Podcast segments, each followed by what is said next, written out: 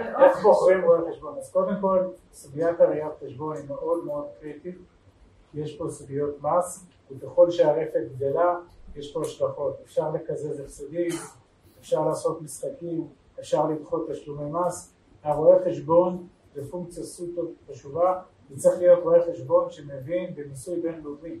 רוב הרואי חשבון בארץ, לא יודע אם זה, הרבה רואי חשבון בארץ הם בסוף יותר מנהלי חשבונות מרואי חשבון.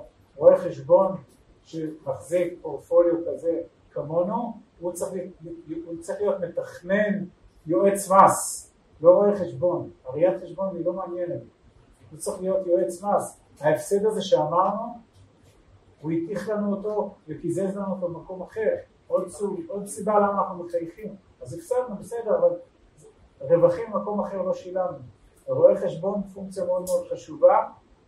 אם אתם שואלים אותי, יש גם את הפונקציה השנייה, שתכף תשאלו על העורך דין, נכון?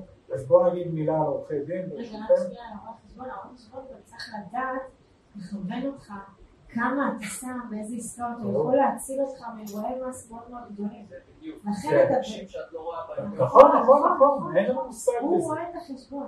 אנחנו אגב, לפני. כל השקעה, מסמך ההשקעה חוזה ההשקעה, אנחנו מעבירים לרואה החשבון, כדי שיגיד לנו כמה מס נשלם בקצה, אוקיי? גם זה נכנס בטיימליין. מבינים כמה זה חשוב האסטרטגיה? אני אמרתי, כשאנחנו נכנסים להשקעה, אנחנו צריכים להבין כל הזמן מה קורה, אוקיי? האירועי מס בקצה, כמה אני אשלם, האם זה ישפיע לי על התשואה, מתי הכסף מגיע, כמה אני משלמת על טרנזקציות, מתי הכסף עובר, האם יש דיליי, מתי קוראים לכסף, אוקיי? זה שאלות גם שאתה תשמע בפגישות עם השחקנים, ואם לא שמעת, תקום ותלך. אם לא שמעת, לא, אוקיי? קודם תשאל. כן, כן.